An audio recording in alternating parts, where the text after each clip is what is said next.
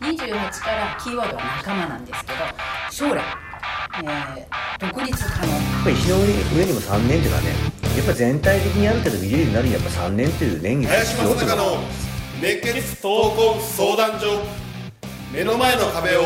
壊すヒントはい皆さんこんにちは、えー今日はですね、えー急遽えいつも MC やってる花子がですねなんと事故に遭ったようで、えー急遽さっき電話ありましてですね、えー僕の方が、えーもう MC も務めさせていただくという今日の、えー日になっております、えー今日はですね特別のゲストでねあのー本当に、えー多分父出版って言ったら分かるかなあのーまあ、経営者だったら、えーほとんど読んでるようなね、えーそういうあの権威がある、えーところに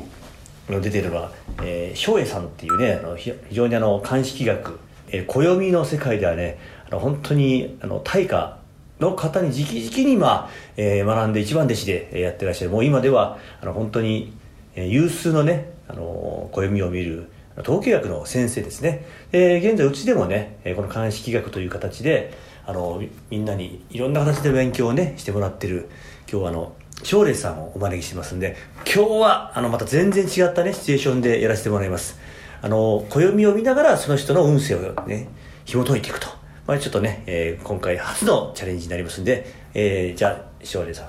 自己紹介お願いします。はい、えー福谷翔麗です、えー、和道ウィングスさんで、えー鑑識学を担当させていただいてます。福谷翔麗と申します。よろしくお願いいたします、えー私は16歳の時からですねこの学問を勉強しております、えーこの勉強を始めたきっかけっていうのがすごい怖い。昭和一桁生まれの父親がですねこれは経営者にもこれからの世の中にも役に立つからお前は勉強しろと言われ16歳裏若き高校生の時から勉強を始めて現在に至っております、えーでも日々あの勉強は続いておりますので、えーそれを皆さんにお伝えして皆さんが運勢をより良くしていただければと思ってやっております。よろしくお願いいたします。林さんとお会いしたのはですね、えーとある方の誕生日パーティーで、林社長がこのように隣に座ってらっしゃって、あまさにねこういう感じで。はいこういう感じでん。隣に、であのまあ初めまして乾杯っていう感じであのはい出会いました。その時にですね私が、えー自分が書いている悠々手帳っていうのをですね林社長にお渡しして私こんな仕事をしておりますっていうことで暦の研究をしておりますっていうふうにお話しさせていただいた。ら、お面白いなっていうことであご興味あるんだったら私のお土産の袋にも入ってるんで、もう一冊どうぞっていう話で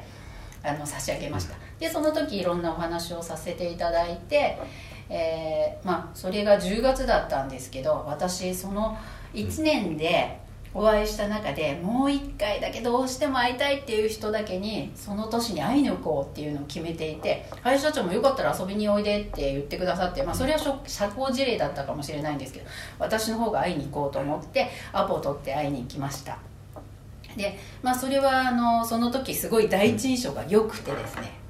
はいあのまあこういうね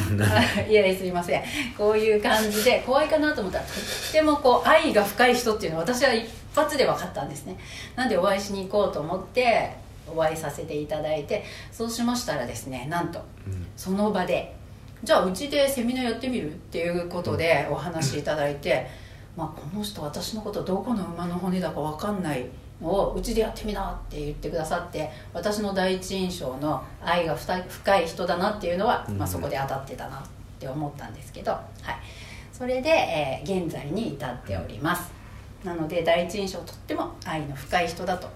このお顔から想像できないことをうん。私は感じ取らさせていただきました、おうち 先落ちちゃった。じゃあ本日はよろしくお願いいたはいよろしくお願いします。ありがとうございます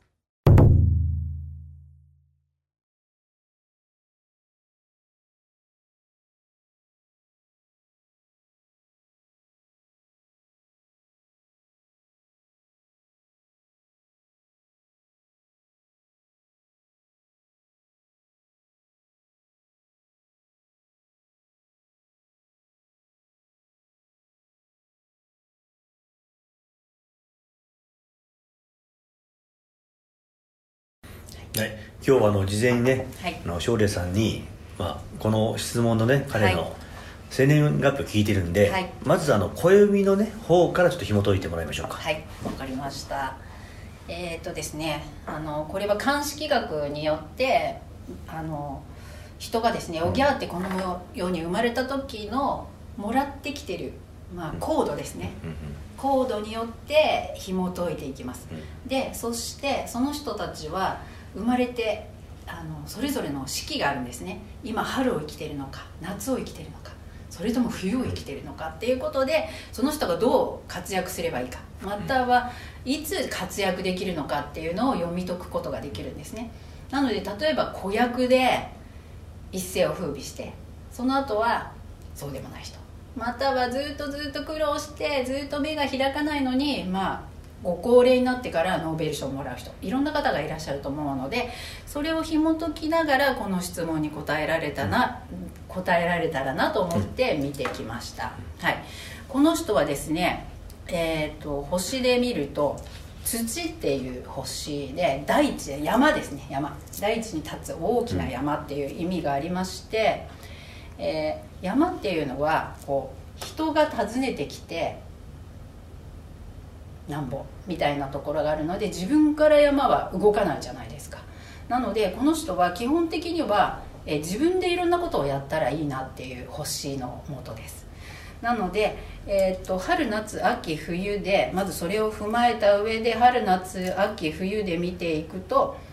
この人はえっ、と将来、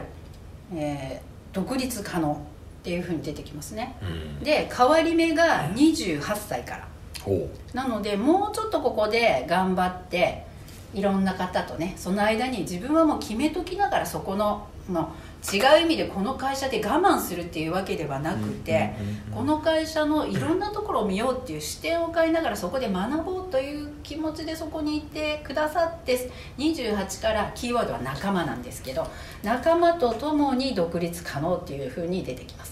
なので今現在ビジネスパートナーを探したりとかいろんなことを学びながら、えー今の会社にもうちょっと頑張っていただければなと思います。えーとですねそしてこの方は中年運なんですね、まあ、少年運さっき言いました。子役初年運中年運晩年運って言ったら中年47歳からすごいいい運勢が回ってくるので47歳までに全ての土台を築き上げてグイーンっていく運勢なので、まあ、そのように行動されたらいいかなというふうに思っています。そしてこの人は、えー自己中心っていう星を持っていらっしゃって自己中心っていうのは決して悪い言葉ではなくて、俺様の星で生きなさい。イコール、まあ、経営者になれたりうん。カリスマになれたりっていう星が備わってますので、まあ、運だったりリーダーシップを取れるっていう星が自分に含まれているっていうことに自信を持って今のこの悩みをうん乗り越えていっていただければ、ね。もう人生夢だらけっていう感じでした、はい。うんまあねいつものこのコメントとは一風ね、えー違ったコメントで、えーまあ、僕はそこの細かいこと分かってるわけではないんだけど実際にいやちょっとあのビジネス的なね観点で話をすると,、えー、とまずねいいものを作ったら本当に売れるのかどうか。えここは一回考えてほしい。でもちろんこの、ね、研究職なのか、えー実際に製造メーカーの中ではつものを作る方だとやっぱいいものいいものって思うんだけども実際には本当にいいものが売れ続けてるのか今まで。っていうことを考えてほしい。いくらいいものであってもそれがそのずっとこの作り続けられるような会社の体力も含めて、えー継続していかなければ物は提供できないんだよね。だからその辺の分岐点っていうものが、えっと、もちろん会社には必ずあってね。その中で、えー本当にいいものだけが全てじゃないっていうことはまず、えーこれは3年目になったら少し考えなきゃいけない。あとは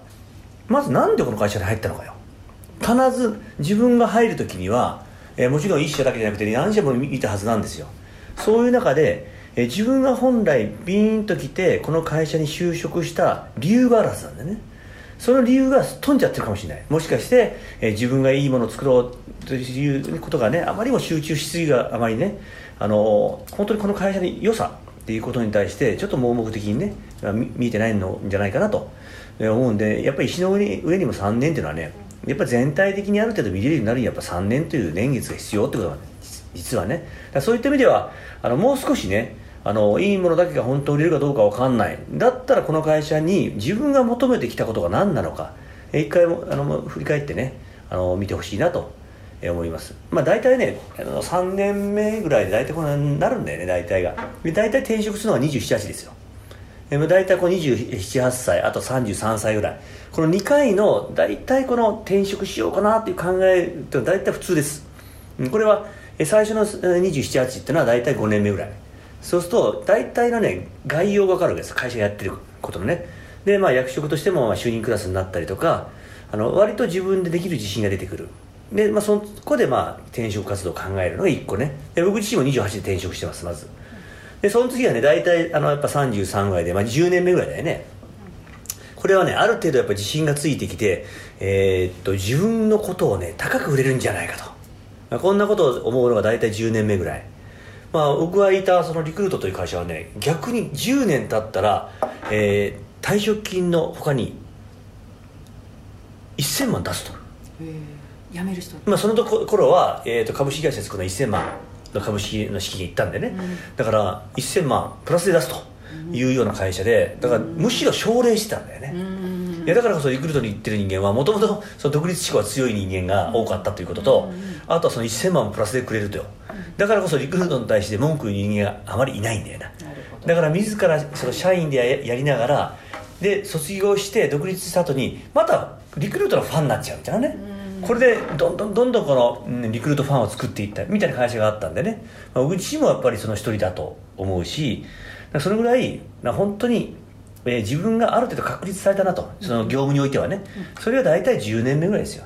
うん。だからいくら、あのーまあ、3年目になったところでまだまだね多分職業観っていうのはできてないと思うし、はい。まあ、今のこのね、あのー大体転職理由が良くないのは、あの負の状態を見てるのね。マイナス状態見てたって絶対うまくいかないで僕も転職相談っていうのは仕事からずっとね受けてきたけども大体転職がうまくいく、えー事例っていうのは自分がやるべきことをやった後でその次のステージに行く時にはやめると。転職とこれはうまくいきます。ほとんど、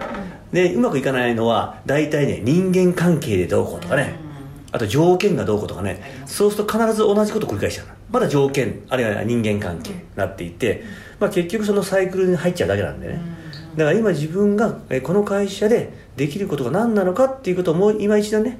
あの本当に自分で見つめ直した中で、はい。あのまたしっかり、えー地に足をつけてね、えー頑張ってほしいなと、まあ、そこからしかね、まあ、始まらないんですよ。たかだか2年だからまだ、そうですよね。うん。だからまあ暦上でいうとなんか28ぐらいはい。で出てる。から独ね立なので、今も学んでほしい、まあうん本当に今こう負じゃなくていや学ぼうと思っていてくださるとか、そういうふうな見方を変えるだけで、すごい良くなってくると思いますね。多分ね我々がコンサルとして喋る時にはなかなか独独立志向がね、あるとかってなかなかこう読み解けないんでね、はい。だからもし独立志向がね奨励さんの言うようにあるんであれば、はいえーっと製造というものの捉え方ではなくて、はい。もっと経営とかっていうような捉え方。見方さえ変えれば全然違うものが見えてきて、そう。これもこれからいるのがもう逆に楽しくなってくると思うんですね、そうしたらも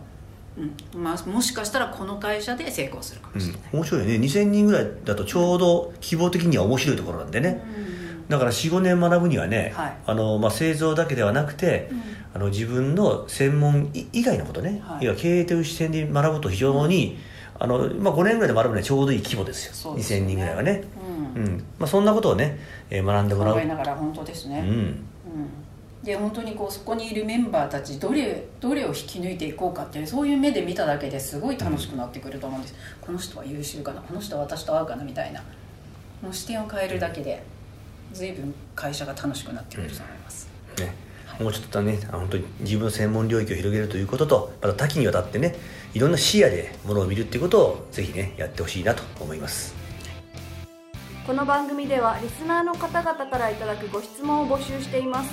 自分の人生や日本社会のことなど林正孝に聞きたいことをどしどしご応募ください。皆様からの質問お待ちしております。それでは次回もお楽しみに Thank you.